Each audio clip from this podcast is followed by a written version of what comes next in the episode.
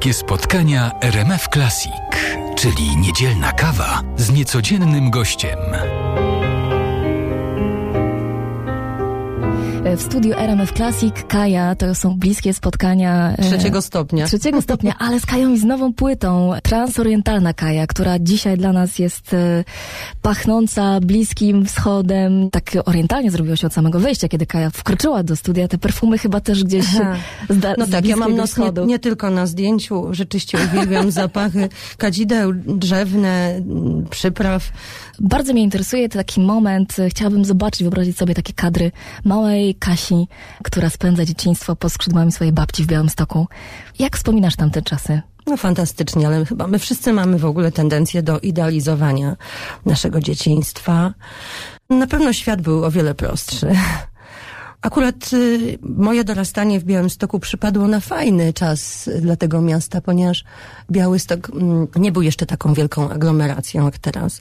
Pielęgnowało się w nim stare tradycje. Był- Było to miasto y, wielu narodowości, wielu religii.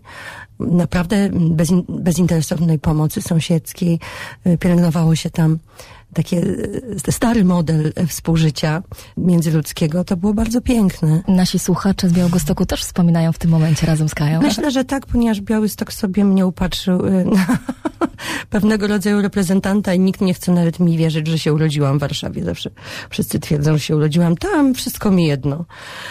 Doprawdy. Ale czy to miejsce wpłynęło na twoją miłość i taką fascynację muzyką świata? Mm, Miało szansę, ponieważ e, moimi e, dwiema e, najlepszymi przyjaciółki były cyganki.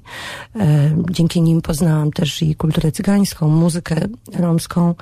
Cóż, e, na pewno Białystok, e, który był wtedy peł- pełen sadów, ogrodów, wpłynął na moją ogromną wrażliwość na przyrodę, naturę. Było mnóstwo zwierząt, psy, ponieważ byłam tu straszliwym niejadkiem. Zawsze jak babcia się odwracała, wszystko chowałam do kieszonki i, i później chodziłam, dokarmiałam okoliczne psy.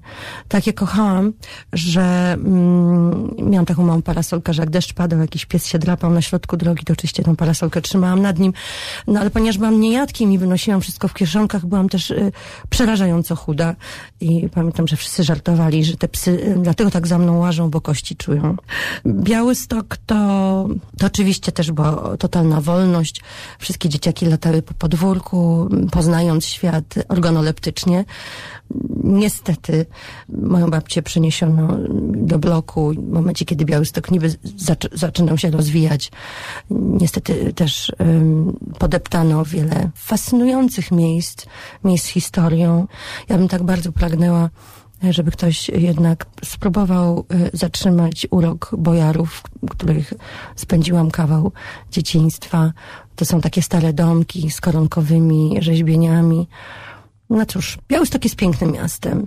Bardzo zawsze y, lubię podkreślać, że jestem z nim związana, dlatego że y, Białystok nauczył mnie też tolerancji. Mieszkało tam poza Polakami niegdyś mnó- mnóstwo Żydów, no w tej chwili Pozostała jakaś garstka, ale, ale pozostałość postaci kamienic czy synagog ym, nadal jest bardzo namacalna. Były szkoły żydowskie, ogólnodostępne dla białostoczan. Ym, Bardzo się interesowałam tym tematem. No ale e, poza Żydami było to skupisko prawosławian. Ym, Do dziś zresztą e, dzieciaki mają szczęście, bo tam sobie właśnie robią Boże Narodzenie podwójnie, nie chodzą do szkoły. Babcia No, dużo prowadziła- Tatarów też, y, więc i meczety, dużo Cyganów, więc ta międzynarodowość i wielokulturowość miała na mnie ogromny wpływ.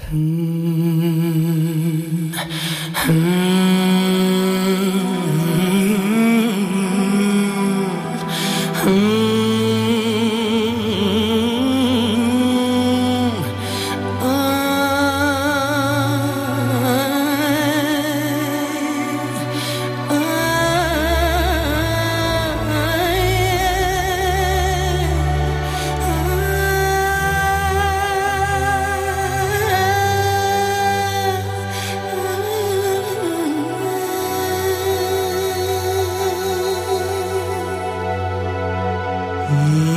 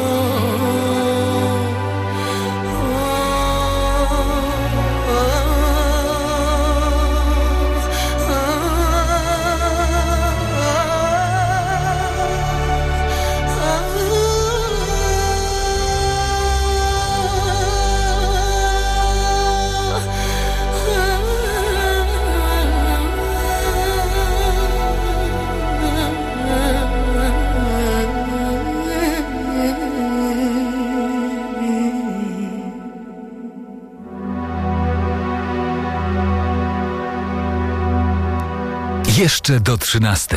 Bliskie spotkania w RMF Classic.